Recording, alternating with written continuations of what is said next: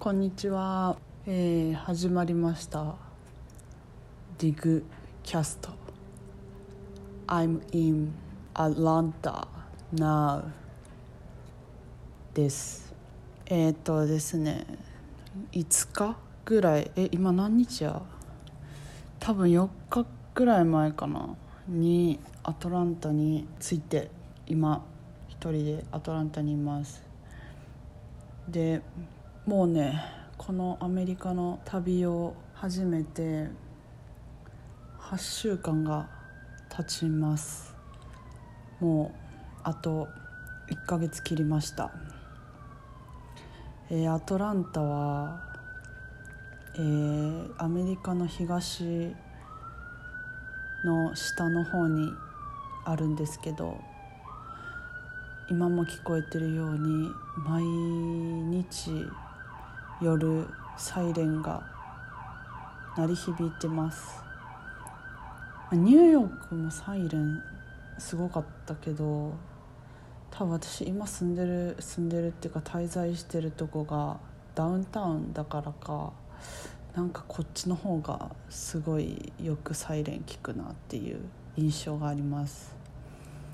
でまあね8週間こっちにいてあのこっちの人ってやっぱりすれ違ったりとかお店入った時とかレジとかでなんかほとんどの人がやっぱ「How are you?」とか「How's going?」とかなんか聞いてくれるんですけどいまだにそれにちゃんとしっかりした返事をできたことがないっていう状況でやっぱそういうなんやろな文化が日本にはないからちょっと戸惑うんですよね。なんかセリフ決めとけばいいんやけどなんかこうとっさその時になったらなんか「I'm good」とかもなんかあんま言えんくて「あ Thank you」みたいな。でなんか道ですれ違う人とかやったらもう「はあはい」まで言えんや「あー」みたいな感じでなんか言葉発するだけで終わるみたいな。申し訳ない、まあ、そういう小さいこう後悔を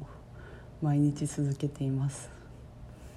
でえーっとですね前回アップしたんが、えーカリフォルニアのデスバレーをドライブしてヨセミテに行こうと思ったら通行止めで行けんくてロードトリップ2日目の夜に撮った音声だったんですけど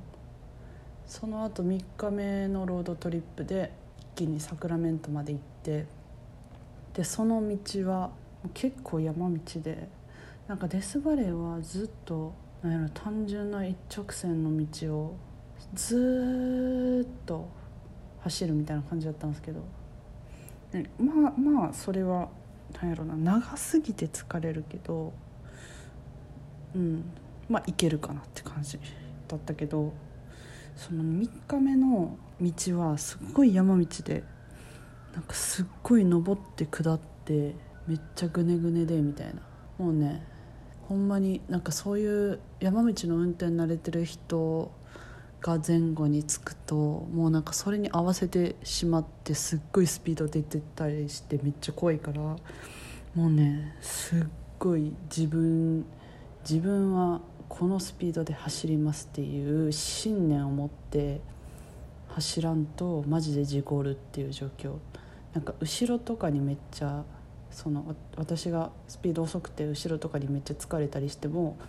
こう申し訳ないとか思わなくて思わず私はこのスピードで走りますのでっていう気持ちで運転してました。あのもちろんその制限速度制限速度ぐらいで走ってるからね別にめちゃくちゃ遅く走ってるわけじゃないからいや本来この速度ですよみたいな。あなたが速すぎるんですっていう気持ちで本当に強制的にあの自分を律して運転するっていうことを続けて無事あサクラメントまで事故もなく到着することができました、うん、めちゃくちゃ疲れたけど、まあ、結構達成感はあったかな。まあでもねロードトリップはねあの、まあ、予選見てもいけんか行けんくて名残惜しい部分はあったけどあの掃除ってめっちゃ楽しかったですね。運転楽しい。全然一人でも楽しい。でも誰かと行ったらもっと楽しかったやろうなとも思う。うん。はい。そんな感じであのまー、あ、ちゃんがその3日目に迎えに空港まで迎えに来てくれて、まあ、空港にあのなんだレンタカーを返したから空港まで迎えに来てくれてそこからカリフォルニアのサクラメントっていう町に住む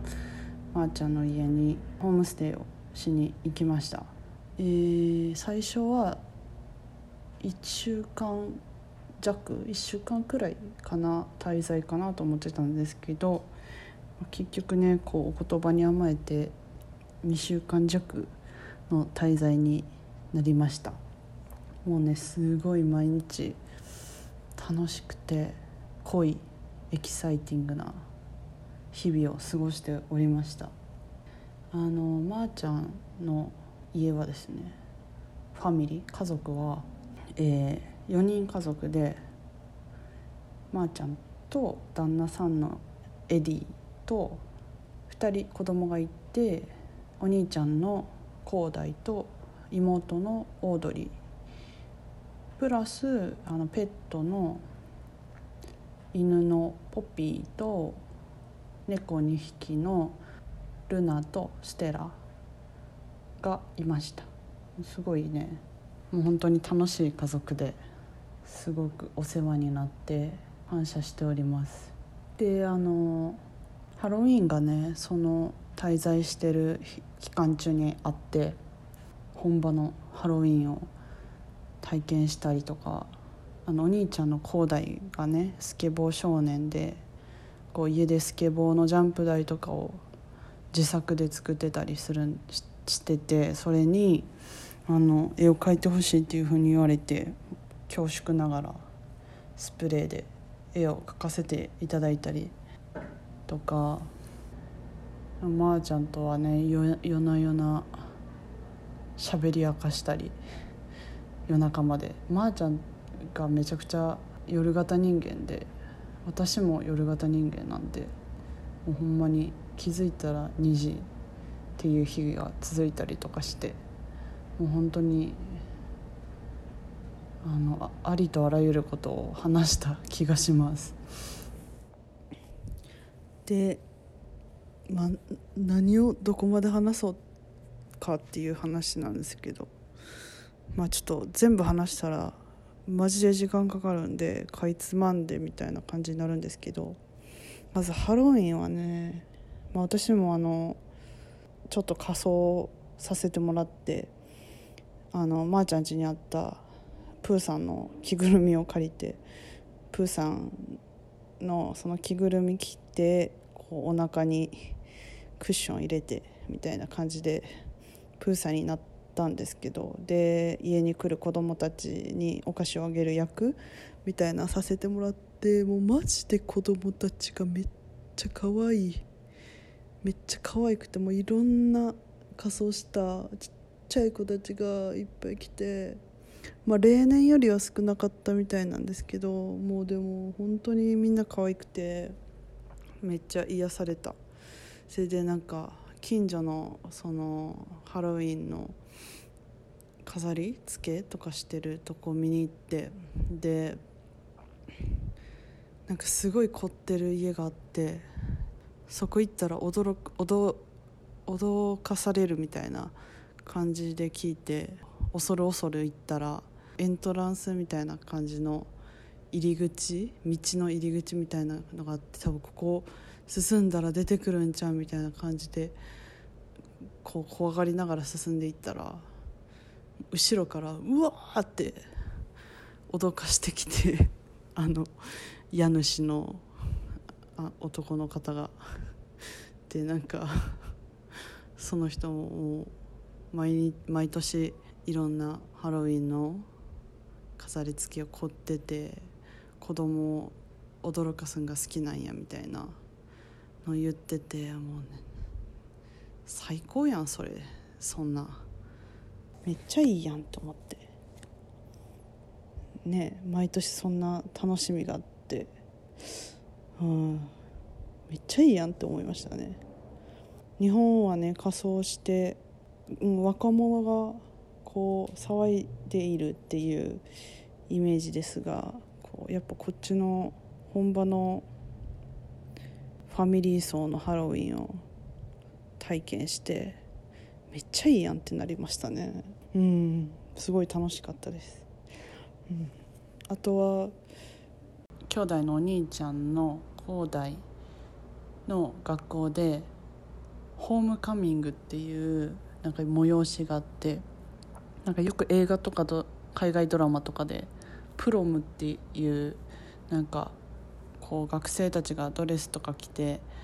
一緒に踊るみたいなシーンがあると思うんですけどなんかそれのなんかそのプロムは卒業する前のやつで、えっと、それが学年ごとにあるらしくて、まあ、その2年生版みたいな感じで高校2年生版みたいな感じで、っと、それがホームカミングっていうらしくそれがその催し物が夜に学校であってそのなんか前撮りみたいな写真の前撮りみたいなのを一人の生徒の家に何人か集まってやるみたいなやつがあってそれその前撮りに連れてってもらったんですけど、まあ、それもね観光とかでは味わえない体験だったんですけどもうすごいこのティーンたちのね格好がねなんか、まあ、ドドレスなんやけどめちゃくちゃミニスカートで多分今のトレンドなんかな。もうみんな全員超ミニスミニワンピでピッタピタのドレス着ててでみんな髪長くてすごい圧倒された。もう私ここにいたら確実に浮くなみたいな。